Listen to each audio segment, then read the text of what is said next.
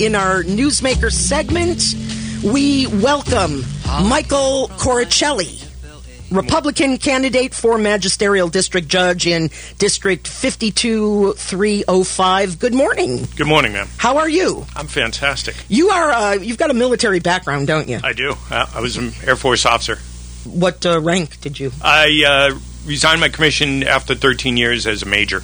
Okay. So I made it. Well, that's major.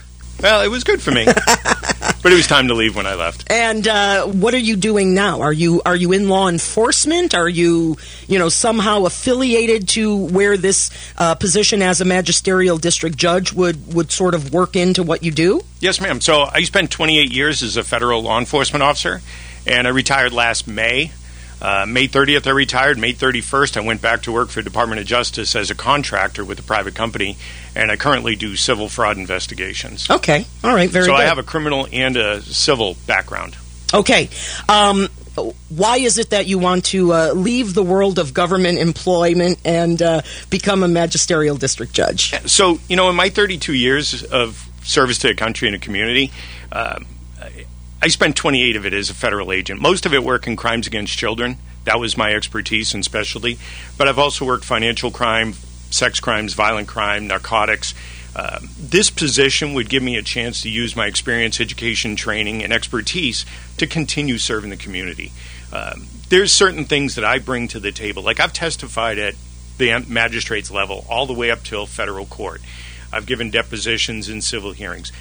I know what makes for a good judge. I make know what makes for a not so good judge, and I have the skills I believe to be a very good judge based on the things I've learned, the things I've seen, the experiences I've had. So that's why I'm running. When did you decide that that was, you know, what you wanted to do? Upon hearing that uh, Judge Garver was retiring? So I've thought about the position for a number of years. I thought that would be a, an amazing job to have. Um, not as a retirement job. I'm not looking to retire even though I retired from federal service, I'm looking to still work a job that's rewarding, enriching, and that I can actually give back to my community. And when I found out that Judge Garver was retiring, I felt that, hey, this is a potential opportunity that is calling my name. So I decided to put in. Well, um, as you know, I know you know, and, and as I have reported, uh, in Pennsylvania, the, the magisterial district judges do not uh, have to be attorneys. Correct. And but they do have to take that state certification class. Have you done so? I have not. Uh, I looked at the curriculum, and I'm I'm prepared to take it, and I'm actually going to schedule out to take it. You know, depending on how this election goes, um, but I'm not concerned about it at all. I have a master's degree in forensic science. Uh, I teach criminal justice at Lebanon Valley College for the last 13 years, really? so I'm still involved in academics, and you know I'm a, an avid reader. I I will not have a problem with this course. Can I can I ask you a sidebar question? Of course. Uh, did you follow the Alex Murdaugh trial? Uh, very little. Uh, what, get, what, what, did I you think of the, the forensics that uh, that they employed or I, to, to, to, determine that he did it? I, I, thought they did a great job based on what I saw. The, the problem I have when I watch, and I try to watch very limited TV, especially shows like NCIS and things of that nature, um, a lot of times they get the forensics wrong and they misguide the, the public to thinking what we can do versus the reality. Right. For example, well, that, we, been a huge problem. We have a thing called the CSI effect. Right. Where exactly. people people that are in courts as jurors say, "But I saw on CSI Miami or NCIS, whatever show it is, you know, I saw that you could get DNA back in 24 hours." And it's like, no, realistically, it takes about nine to you know 12 months. So I followed that to answer your original question. I followed a little bit of the Murdaugh trial because it's still fascinating to me to see how they apply some of the techniques. The techniques are similar. The technology has improved greatly. So to me, it's fascinating. But um, matter of fact, I was at a police department this morning looking at a new piece of equipment.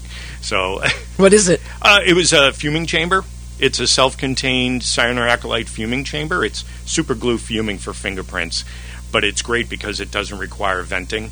And this department got a federal grant to get one. And who, I, who got it? I can't say. oh, now. come on! Uh, I can't. You're killing me here. Well, I don't know if they want to publicize. is it a local? It. Uh, it is. Oh, okay. Yeah. All right. Well, process of elimination, we might be able to figure that out. But Well, there's regardless, only like 72 local police well, I know that's true. from. I know, but you know, yeah, I know. I, I Um, just out of respect to them, I don't know if they want to publicize. Right. Well, let, we'll let them. We'll let them. Uh, you know They do the brag on it. Yeah, exactly. I was exactly. excited to see it though. Okay, well, I, I don't know. I, I don't really understand what you just said, but I, I'll take your word for it. It's cool. Yeah, well, basically, it develops fingerprints with with um, super glue. It's just a real neat technique. We've Oh. been using it for we've been using it for 25, 30 years. But what we used to do is take like a fish tank, flip it upside down with a coffee cup warmer, and that's how we'd do it. Now they have like self-contained with filters, and uh, it's phenomenal. Oh, cool. Well, you know, it's interesting that you know you talk about this because certainly at the magisterial district judge level, um, you're going to really um, potentially.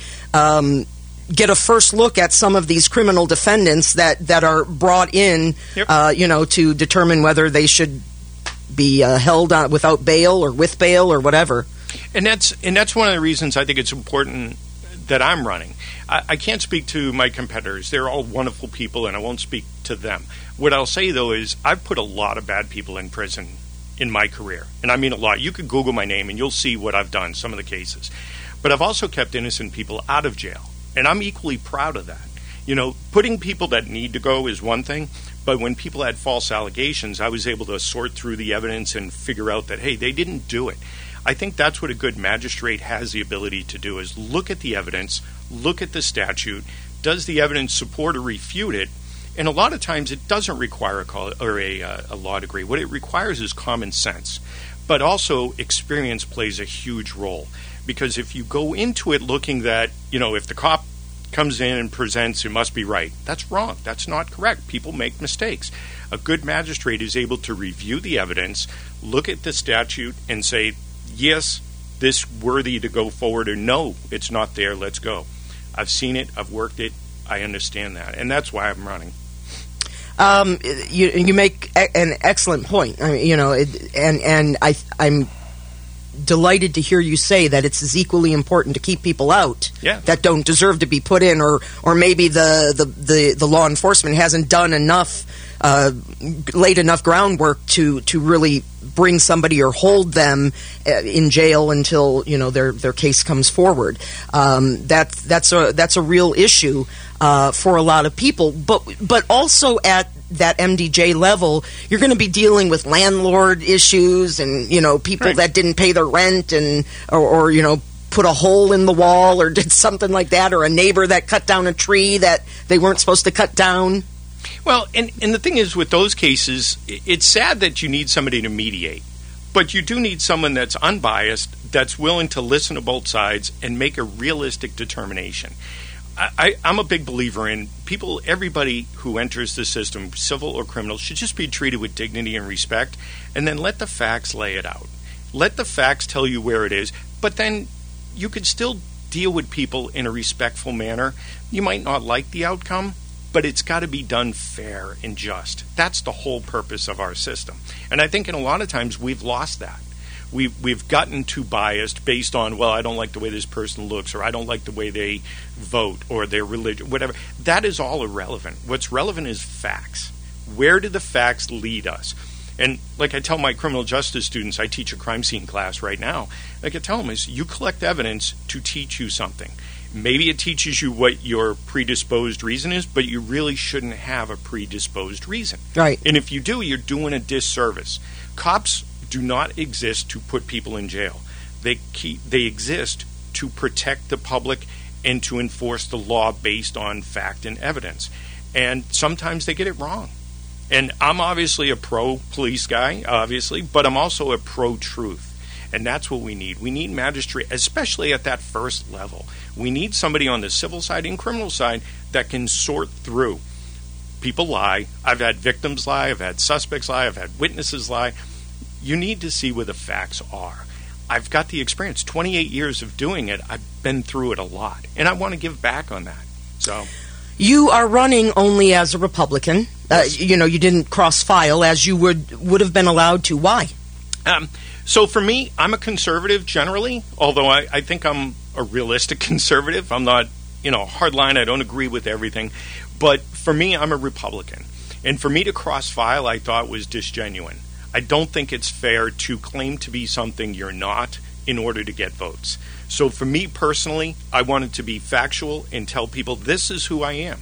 You know, you could look me up. You could go to my website, but we know websites can be faked, you know, and they could be falsified, whatever. You could Google me. You could see what cases I've been involved with. You could see what I've done in the community, you know, as a field hockey coach or an ice hockey coach or, Yeah. you know, I teach children's martial arts. You could see all about me. But but in doing so, mm-hmm. you know, the you, you've you've certainly made a great case that the administration of justice has to be fair. It has to be impartial. It can't lean toward the police. Can't lean toward the defendants necessarily. Has to be fair and impartial. In deciding to only uh, you know put in papers as a Republican, isn't that in effect? A political statement you're making about this office that you want, which is supposed to be non political, really, at the end of the day.